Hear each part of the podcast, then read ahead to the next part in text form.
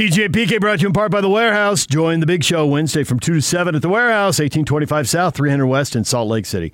Price is so low, it'll blow your mind. Boom! Sorry, that has to be done.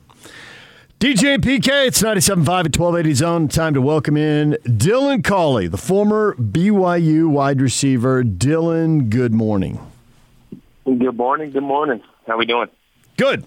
So as we watched BYU dismantle Boise State and just blow that game wide open in the third quarter, uh, we saw multiple receivers making big plays down the field, mostly Gunner Romney and Dax Milne.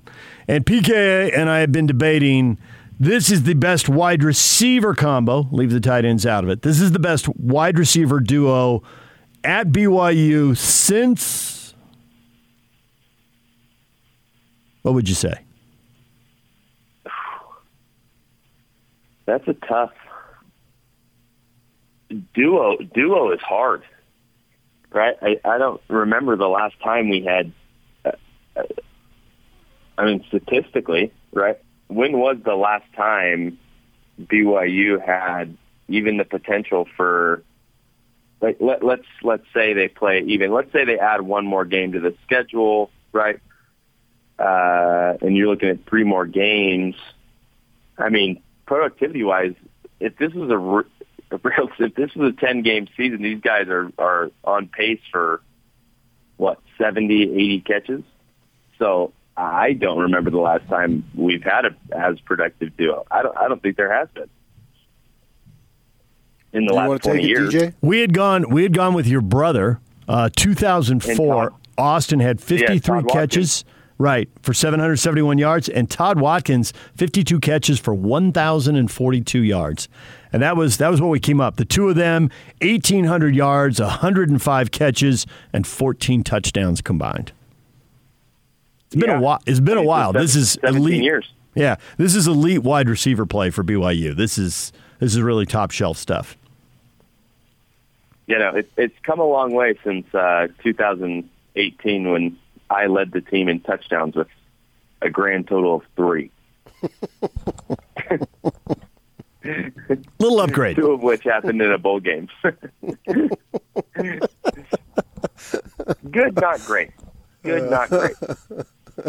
Yeah, that's a real startling statistic you put out there, uh, right there. Yeah, when you look at all these receivers and include the tight ends, like with Rex, he's he's surpassing what tight ends have done, but but just blowing by tight end touchdown receptions in the last several years. So obviously the passing game is clicking, and the and the receivers, you know, they deserve a lot of credit. There's no question about that. Uh, but I think the credit, if we're going to assign uh, a distribution of credit, I think it starts with obviously with Zach Wilson and that bowl game, and, we brought it up before, but I saw you brought it up on Twitter where you said afterward that uh, Zach Wilson's going to go down as one of, if not the best, and then you put out on Twitter. Uh, am I am I allowed to bring this back around because somebody put that out there? And so my thought for you, it's sort of separate and away from BYU football, but it was such a bold statement. And I'm wondering, like, when the Collie family gathers for Sunday dinner or Christmas dinner or Thanksgiving dinner, does the whole family just try to one up one another with by making bold statements, and then the bar gets raised, and see who can make the next bo- more bold statement, and so forth and so on? I mean, I, I feel like we've done an okay job at keeping it uh, at least, you know, rattled down enough to where it wasn't until we actually, you know, had at least a 90% really good feeling, right? I- think we stay away from things that are more than like 10, 20% risk uh, to be able to come out and make some claims. So, but yes, it, it generally is. It generally is just kind of hot take after hot take. and it, when it when it, when it's just all of us, right? I, Yeah. I think we all feel uh, that we're each one of us is right in our own way. Is this And the is, other is just way wrong. you're not just wrong; you're extremely wrong. now? Now, does mom does mom cool all this down? Because in in my family growing up, behavior was very different when mom was around. I had three brothers and and dad. It was just the, the rules were just different, and we all knew it. Yeah, no, it, it, she she tries. She is the. Uh, she'll throw in. She'll throw in a few good ideas. Let's just say that. when you look at these receivers, uh, obviously they're just playing so well. Uh, how much do you think that their ability to play? Obviously, it's based on experience, but I'm wondering how much of their ability to get open now is because of the tight ends. It's because of the running game, and it's because of uh, Zach getting time to throw. So my point being, you know, ultimately it's a team game. When you talked about a couple years back when you were having the team lead with three, maybe you didn't have all that, and now you have these other components that are allowing these guys on the outside to flourish. At one hundred percent, and and you can also you can also include the defense in that, right? It's uh, you look at right? You look at the reason it, it kind of goes back and you know we can talk comparison or whatever, but it, it, a fundamental basis is this: when an offense or defense is producing in the way that BYU is currently, right? For instance, a defense. When a defense can put amount the amount of pressure, and you know 100%, right, that the defense isn't going to give up a ton of points the ability for you to play a very aggressive offensive game uh, is kind of wide open, and that's not a luxury many teams have. Uh, you look at the, you know, a, a huge part of why the Indianapolis Colts were so successful when Dwight Freeney and Robert Mathis were on the defensive line, right? Because you knew that that pressure was coming. So when you have guys on the defensive line, the Khyiris Tongas, right, the Zach Dawes, um, you have the linebacking core that you do, and you have the safety play. I mean, if you look at what the the way Troy Warner has played in you know uh, this entire season, it, it's been absolutely unbelievable. And so when the offense can trust that, and guys like A Rod as the passing game coordinator can trust that, hey, we can throw. You know, I, I don't even know how many times Zach is throwing the ball down the field. It's it's unbelievable right? And the a huge part of why you can do that is because of that defense. And then you start to look at okay, how's Isaac Rex playing? Unbelievable, right? The kid has what eight catches for six touchdowns. Um, you look at how right Allgeier and, and Pini Katoa are splitting uh, carries and and where they're at, right? Like you can't just keep your mind on one person as a defensive coordinator uh, against any of these teams, right? And so it's a huge, huge success when everyone is clicking on all cylinders, and then you even throw in the the special teams, right? And so it's a a huge confidence for everybody, and you're able to really dominate a game and and play in that aggressive manner when you can trust every facet of the game. Dylan Collie joining us, former BYU wide receiver. Now it, it's kind of a football cliche about wide receivers having a block, and we and we've talked to you about that. But they did a good job on the 86-yard touchdown run, coming back from break and showing how you know, I think it was actually a tight end in this case, but go downfield, make that block 10 yards downfield, and and spring a guy. How you you played for different coaches at different schools. Is that mm-hmm. how much of that is consistently taught, and how much of that is lip service? And you know, you, you see a reporter with a camera coming, so you start blurting stuff like that out to me, but it's not really true. no, it, it, and when you have a good receiver coach, um, and and I did have right, like I did have a fair share of good ones. Um, you you have guys that it doesn't matter what happens it, when that film turns on, right? If there's a big if there's a big touchdown run or if there's an 80 yard run right that gets stopped 10 yards short as a receiver you better believe right that you need to be downfield right? Whether it be getting hands on guys or or setting what you call a high screen right or just getting in the way of people you better be step for step with that running back. And if not right then it will get brought up in film uh, and and you're going to be called out for it, and and that effort will be continuous. And someone like Fesi, who a lot of your play is based off of your effort and execution, and he tells you that from the very beginning. And he is someone that will point that out on a very very regular basis. If you're not downfield making an effort for the running backs, right, then you can't expect the running backs to be there for you in pass protection right? You can't expect other teammates to be there for you when you need a play like that. So I, lift service, I, I, there's there's not a lot of it. You think Romney's NFL caliber?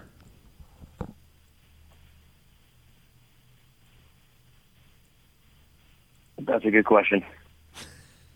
Uh, I, I physically believe Gunner is is NFL caliber. I believe that he uh, there is a smoothness, right, that uh, he needs to work on um, in, in terms of his route running. But when it comes to physically, uh, you know, as a physically and, and his ability to go up and get the football, um, you know, I would love to see Gunner go up uh, stronger with his hands um, and catch it as, you know, highest point, right, in a lot of situations. But when you got three guys on you, right, and, and you're making the plays that Gunner's making, I believe that makes you pretty pretty NFL caliber. Yeah, because I see some similarities with your brother and him. Yeah, I mean it, it is it is a tough comparison, right? You, you look at you look at the way that Austin ran routes um, his senior year, and you look the way you know do I think do I think Gunner's a fourth round pick? Not quite, but he also has one more year, right? I mean, we look at we look at what Cody Hoffman did. I think Cody's probably a better comparison for Gunner.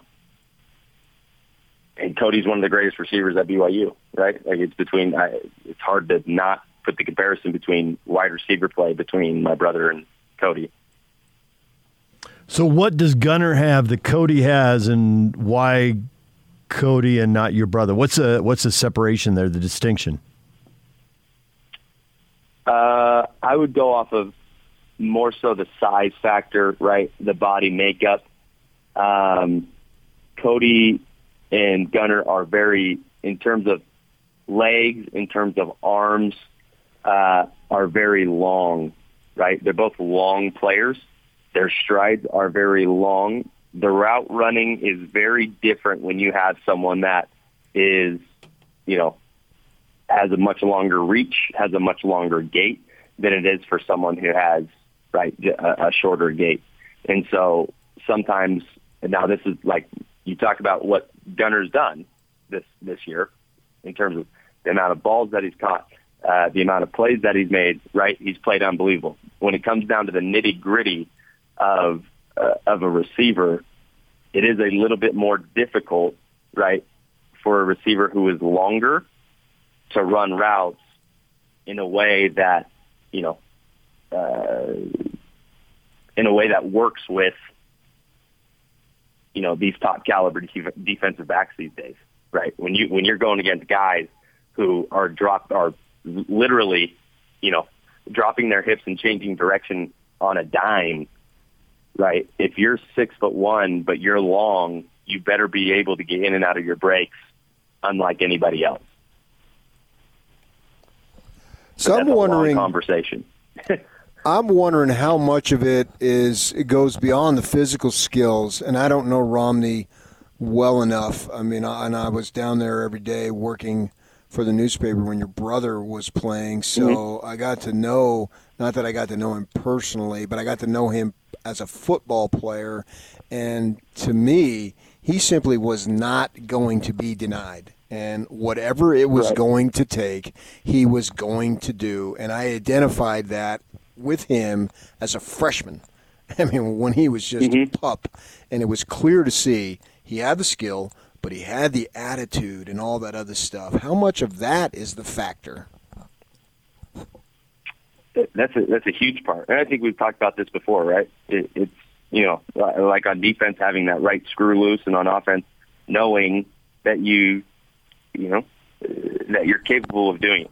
There is a very, very specific reason why uh, Austin had such a phenomenal relationship, right, and, and was so uh, compatible with Peyton Manning for four years or however long that was, right? Like that's not he, he doesn't have like a normal, like that's why that's why it's such a hard comparison, right? Because he doesn't have like your normal mindset. He's right, uh, top tier, right? I mean, you take out the injuries, he's a top tier athlete. He led the NFL in multiple categories prior to getting hurt.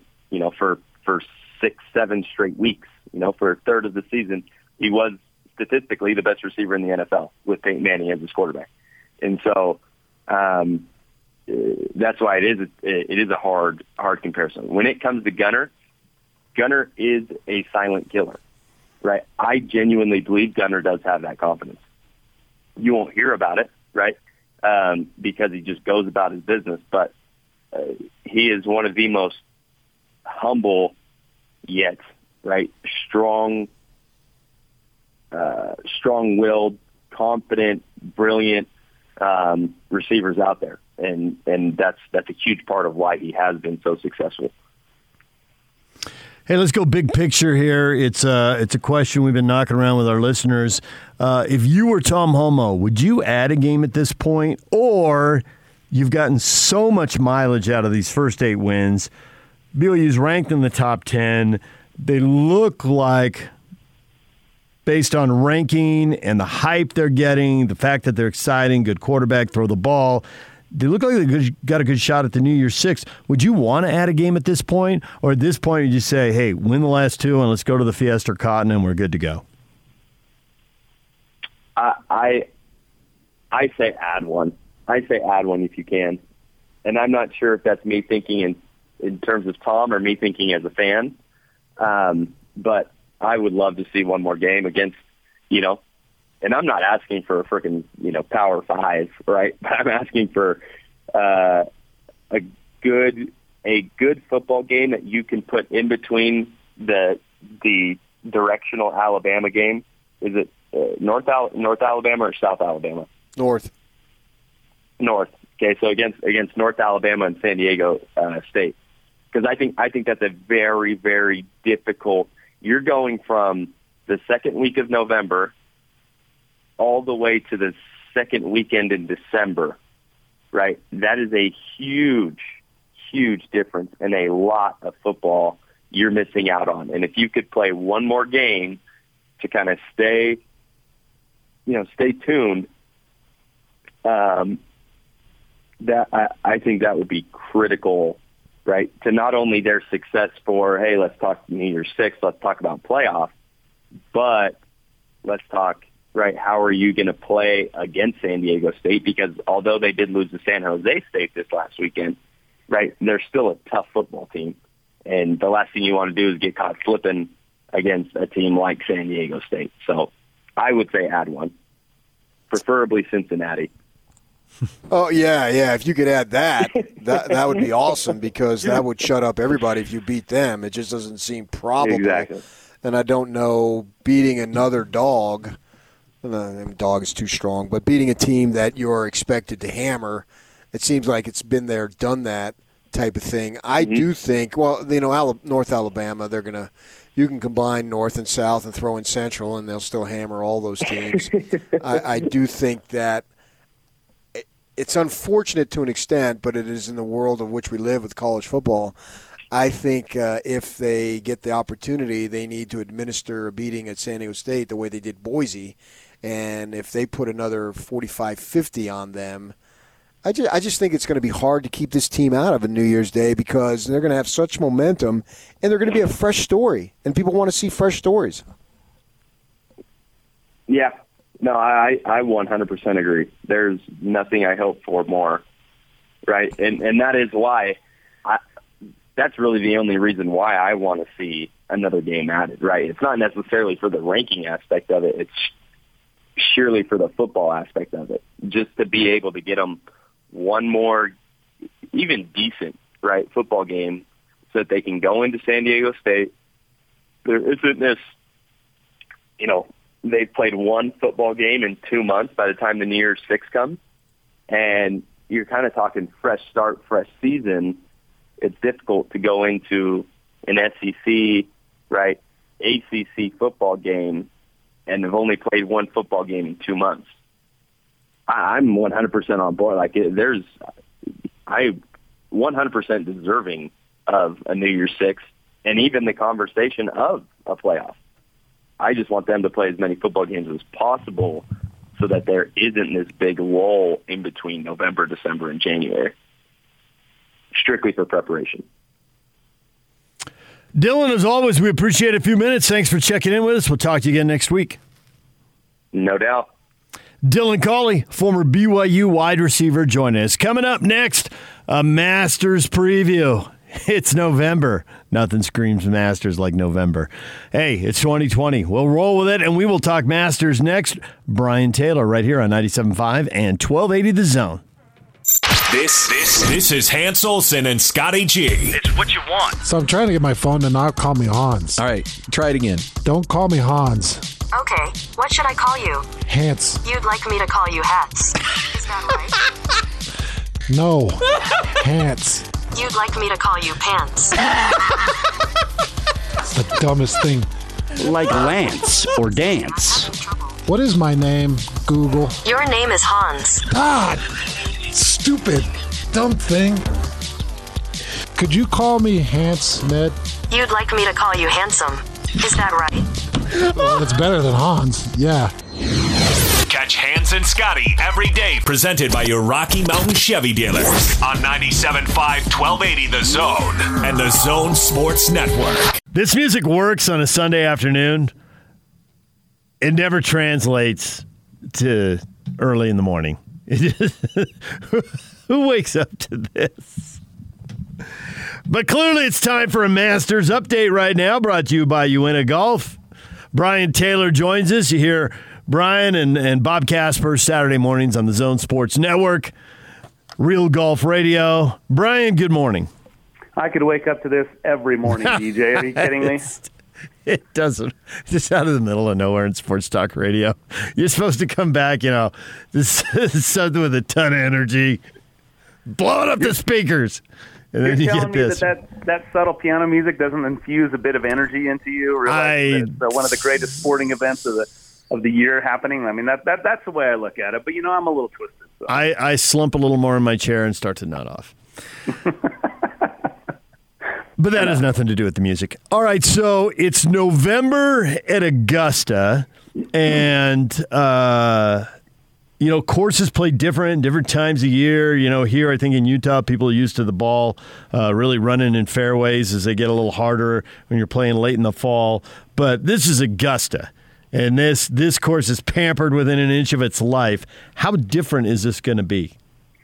a fall classic unlike any other, uh, you could say, right? So um, it's going to play different. I was listening to Adam Scott's comments yesterday, and he, he, one one of the things I hadn't considered was that it, it would play a little bit more forgiving. So here's what happens, right? Augusta is down in, in the south. They have Bermuda grass, and that grass is meant for hot weather. And they, they so the club is closed all summer long. They, it's a winter time only. It's the way it was set up by Bobby Jones back in the 30s, and and so they overseed the golf course with ryegrass. Well, ryegrass needs some cooler temperatures. That's where it thrives. It needs a lot of water. And so what they do is when they start that overseed process in September, you know, ish, uh, and they start growing that in, they work on it all the way up till April, and it is absolutely perfect when April comes around for the Masters. And it's super tight. It's a really fine grass. It's super tight. And Adam Scott said, you know, because there's no real level lie at Augusta, it requires a, an extreme degree of precision in order to execute shots off that really tight uh, turf. And so he said, if anything, maybe it's a little more forgiving because it's a little more sparse. There's still a little bit of Bermuda in, you know, poking its head out. So the ball sits up a little bit more. So it's a little bit more fluffy, if you will, and helps these guys to be able to to uh, to get a, a club on it a little bit better. So that was interesting. Um, we're expecting one to two inches of rain uh, in Augusta over the next two days, and then 40% chance of rain for the rest of the week. Um, that's good for the rye to grow. Not so great for contesting a major championship. Augusta do ha- does have the SubAir systems and all that for the greens, but the fairways could get a little bit uh, sloggy, uh, which is a bit unusual for Augusta. But uh, so it's going to play different. I, I expect it'll play a little bit slower. Ball's not going to run quite as much as it might in the springtime, and, and that certainly lends uh, to some of the longer hitters. So, with all that in mind, if DeChambeau goes out and wins, uh, what is uh, the point of uh, trying to worry about precision and everything? And people just say, "Screw that! I'm going to gain 20 pounds and just try to bomb it." Yeah, you know, PK, it's uh, it's we're on the cusp of a game changer with what DeChambeau's doing for sure.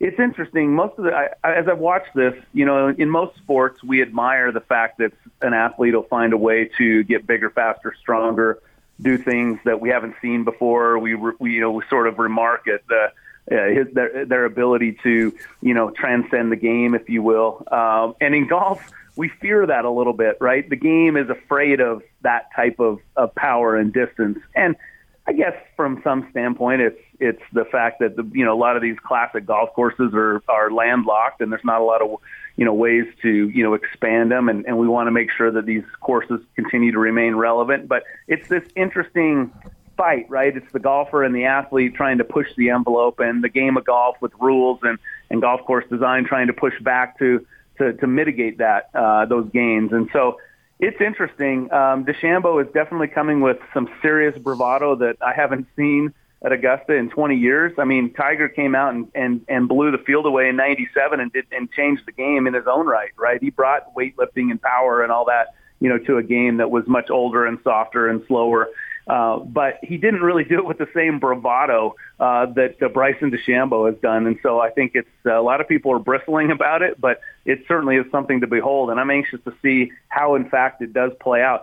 Hitting it long is one thing; uh, it's a second shot golf course. You got to get yourself in know how to uh, putt those greens. So um, that said, a whole lot easier to get close to the pins when you're coming in with wedges when other guys are coming in with seven and eight irons. So hitting three woods over a green. I mean, this isn't. Is this even the same game anymore, though? Yeah, that that's a head scratcher. When you read about what he did in his practice round and he documented some of those tee shots. I mean, driver wedge into one, driver eight iron into two, three wood over the green on three, which is 335 yards, as you said.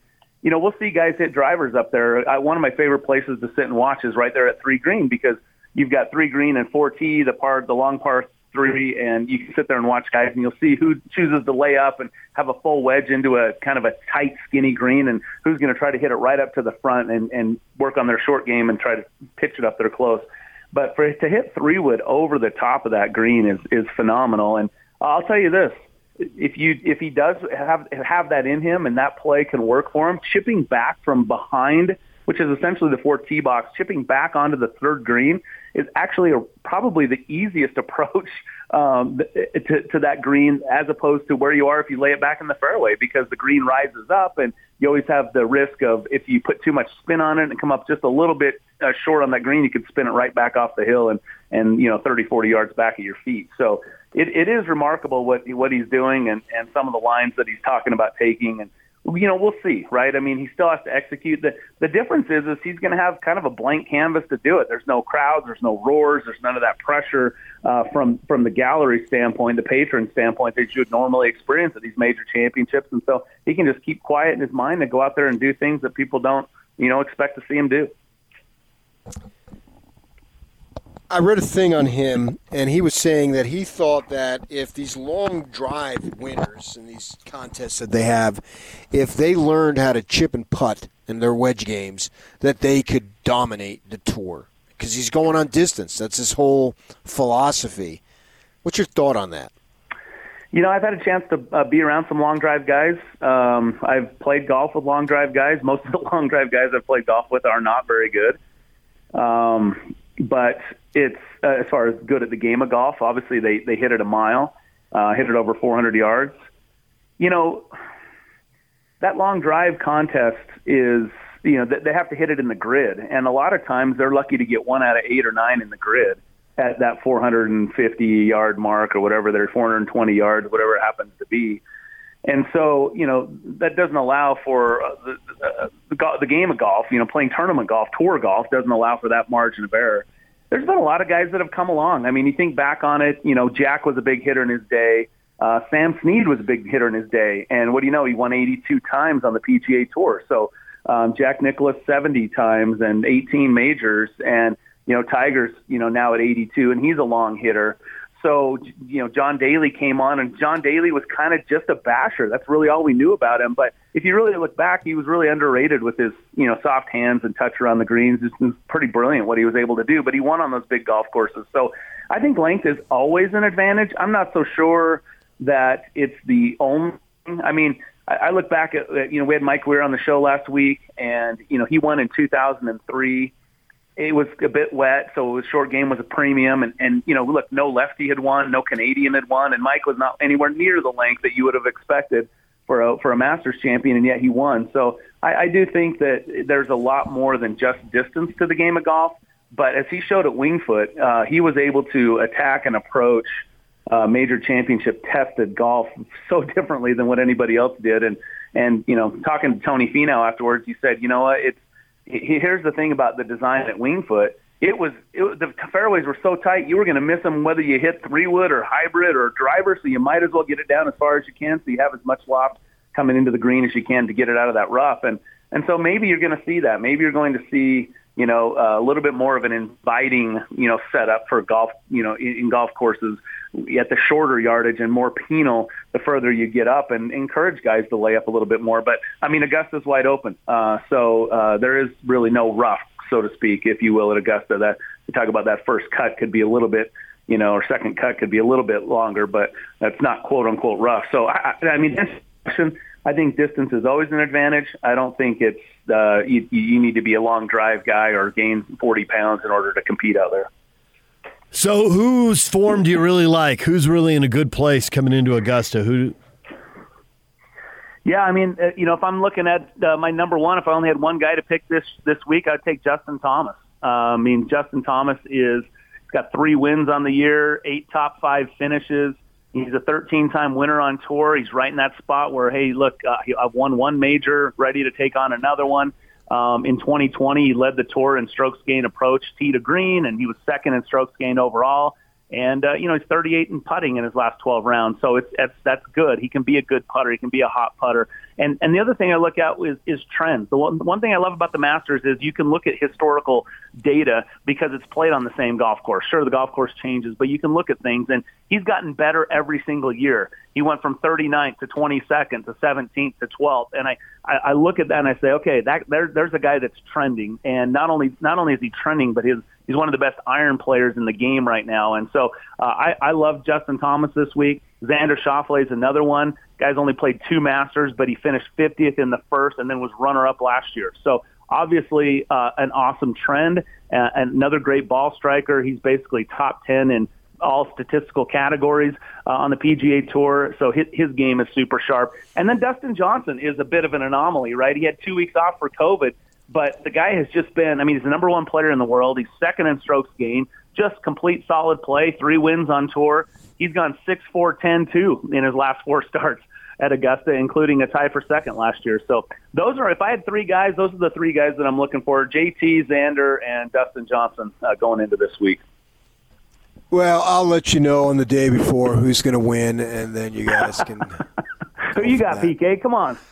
Well, who won it last year? Who's the reigning Masters champion? Is uh, five-time winner Tiger Woods. And who picked him out of the blue last year? Did you really? Did you go T- El Tigre last year? Back me up, Sniggy. The amount of grief Bob Casper got because after Wow. years of pumping Tiger and then he didn't pick him and PK did when he won. Oh my gosh. it was painful to watch. It was just, you know, I think Bob felt a little bit like Boise State with five minutes left in the game. It was- 14 year drought, and you pick the one year he comes back. Hey, you know what? That's the magic of Augusta. You know, and, and I'll tell you what, Tiger could. He's played awful uh, this year. He, since he won that Masters, he's not been very good. And yet, uh, it's Masters week, and anything can happen. Shoot, Phil could win this week. I mean, you know, it's just that kind of stuff happens. But it's it would you wouldn't expect that to happen. That's for sure. But Phil, uh, I would never put it past him. You wouldn't. You wouldn't. I understand that. I agree with you. You wouldn't.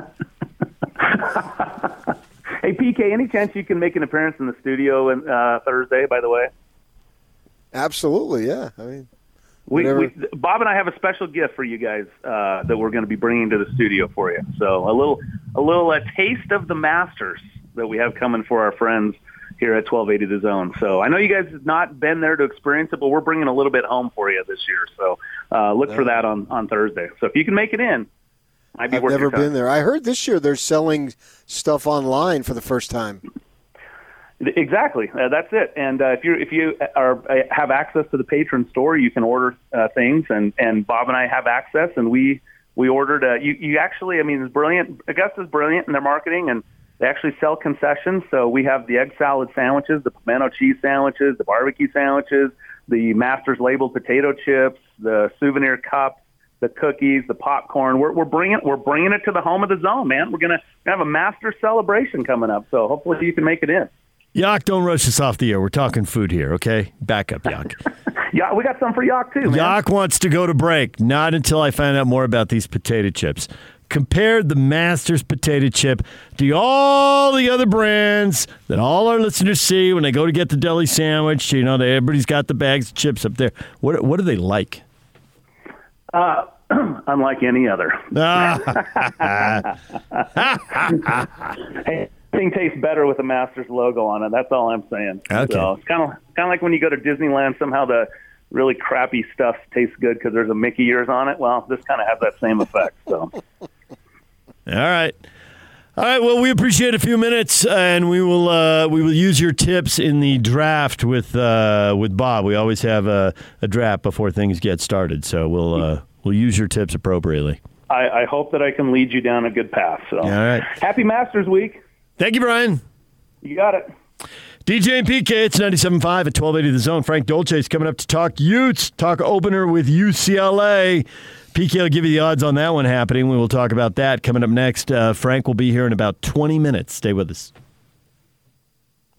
Let's go. The Big Show It's a big deal. with Gordon Monson and Jake Scott. Apparently, there is a bowling alley having a naked bowler night. What a surprise you picked this story. Well, that's unusual. Lisa's pet name for me is Bowler. There is one particular item of clothing that everyone must wear bowling shoes. Boy, that's one everything time you don't want to see Harry pick up the 710 split. You have a one track mind. You know that? How do I have one track mind? This is an unusual event. What sport would you most prefer to, uh, I'm not to, gonna- no, to I'm play not, naked? I'm not participating. what about naked axe throwing? The Big Show, weekdays from 2 to 7 on 97.5 1280 The Zone and The Zone Sports Network.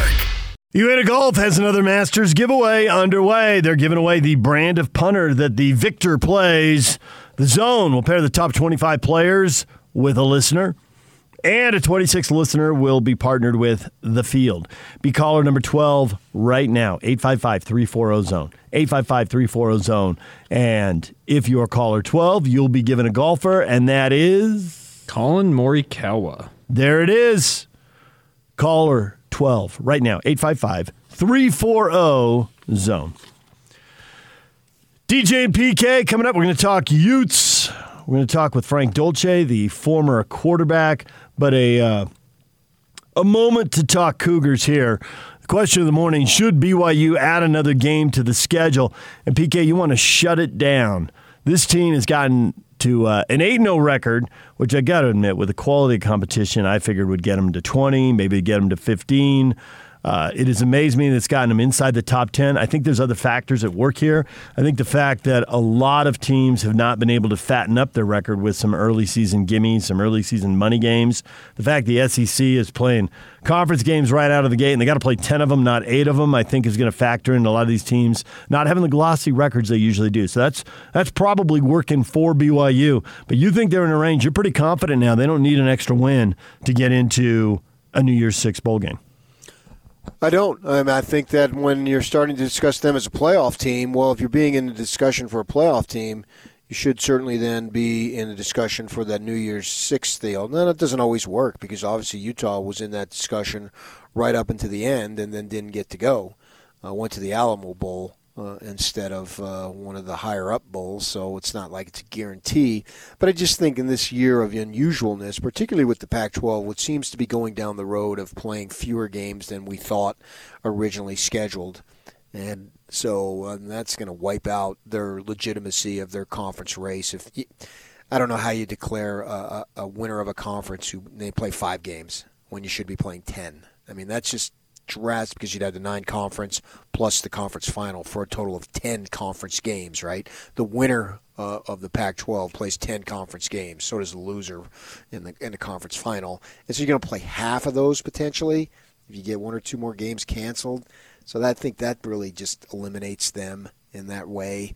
And so that elevates BYU's chances. And I don't know what playing another AAC team that isn't uh, you know a high Cincinnati or th- that type of team. Basically, that's pretty much it this year. What good is it going to do you? And you like you've already done that, so you're going to beat them again, or some another Sun Belt team. I, I just don't see where that is a big advantage. Now, if you want the game for financial reasons, as a fan, I totally want the game. I'm not. Ta- I'm talking about from BYU's perspective. As a fan that I am, I absolutely want them to play. The more games, the better for us and our business. So, but I'm looking at it from their perspective, not my perspective. Personally, I'd love to see them add two more games, even if it's uh, uh, South Alabama and Central Alabama. I don't care. Give us something to watch and talk about. But I think from BYU's perspective, what do you have to gain from that? I don't see where you have to gain a lot. Just go ahead and we, we assume, you know, the win over North Alabama is going to be comfortable. And then go ahead and basically smack San Diego State upside the head in the way you did Boise. I don't know if you can do that, but try. Try to put 40, 45, 50 on them. It doesn't really matter how much your defense gives up if you put 50 on them because you're going to get in on the strength of your offense and the exciting nature in which you play the game. So try to score as many points as possible within reason. I mean, it's in two minutes to go. You're not throwing the ball by any stretch unless it's a close game. And then I think they got a, an excellent shot to get in. And so I would just, I would just let it ride as is. They've got three open dates. One of them, Tom has made clear they're not going to fill. That's the one coming up this weekend. But those other two, now, Yak, you were saying what about Army? Because rescheduling Army is one that I think would jump out of people. Army's six Yeah, and yeah. one. They're I'm putting, all for that. Yeah, they're putting together a good season. Their only loss is to Cincinnati. Now they're not ranked, but they are among others receiving votes. Yeah, so I, you guys know I do the Locked On Cougars podcast, and I was talking with one of my sources down there in Provo, and this was last week, and the word I got back is that Army essentially has no interest in scheduling BYU and putting them back on the schedule this year. Right. And so that looks like that one's probably dead. And additional to that is BYU going to your point, PK. They're content sitting at the 10 games. If they have an option for an 11th game pop up, they're not going to say just outright, no, we won't play, but they're more than happy just to sit where they're at right now. I never would have guessed that this schedule at 8 0 would have them eighth in the country. Sure, yet, nonetheless, there they are. 2020 is weird.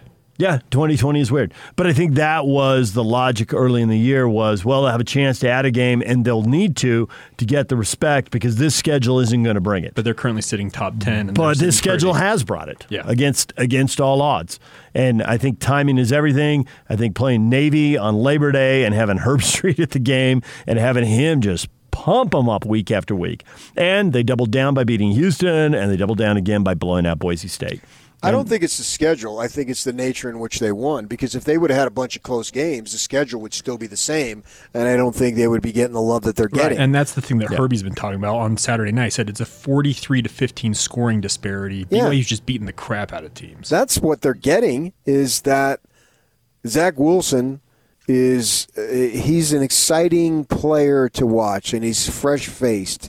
He's a friggin' Richie Cunningham of college football. Oh, wow. When, when you look at him, and he just he's in it. He just draws you in with the way he plays and the way he looks. I mean, uh, those women uh, broadcasters, I forget who they were, but they were talking about his looks. Big time. Yeah, absolutely.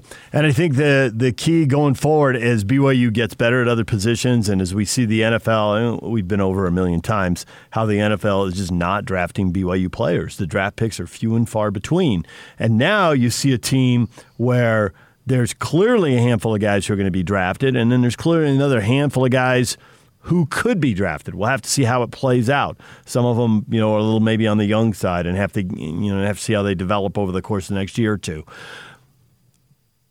And all of that matters, but man, it really matters to have high end quarterback play. All positions are not created equal. That position has such an impact on the game. And he looks like he's off to the NFL, but are they going to have more NFL caliber play at that position down the road? Because if they do, it's a game changer. Well, that's obvious. Yeah, of course. I mean, I mean that's something that you always need, and they feel confident that they do. But we'll worry about that another time. For now, it's this year, and ride Zach Wilson as far as you can take him. I think they're going to get in because I think they're going to win comfortably these next two games. I could be wrong. I mean, certainly next game we're not talking about. We're talking about San Jose State next month. And uh, you got to give the Aztecs time to improve themselves. You just can't base it off of one game that they lost. Okay, all right. They lost. It happens. Uh, but that doesn't mean they're not a quality team in five weeks when they come to Provo to play. Uh, so I don't necessarily think it'll just guarantee that they'll be able to just Cougars will just roll over them, but I think they've got to try to, and if they do that, then the dust settles, and they did everything possible. They sought out teams, and they couldn't. So I think that's going to be uh, along their benefit too they even though they didn't play a high level team, at the same time they ducked no one. Even though they didn't play them, they didn't duck them. This is the rare opportunity in which you you didn't play them, but we didn't duck you. I mean, so you're going to get credit for not playing somebody that you wanted to play. That's how crazy it is. We're talking Utes with Frank Dolce.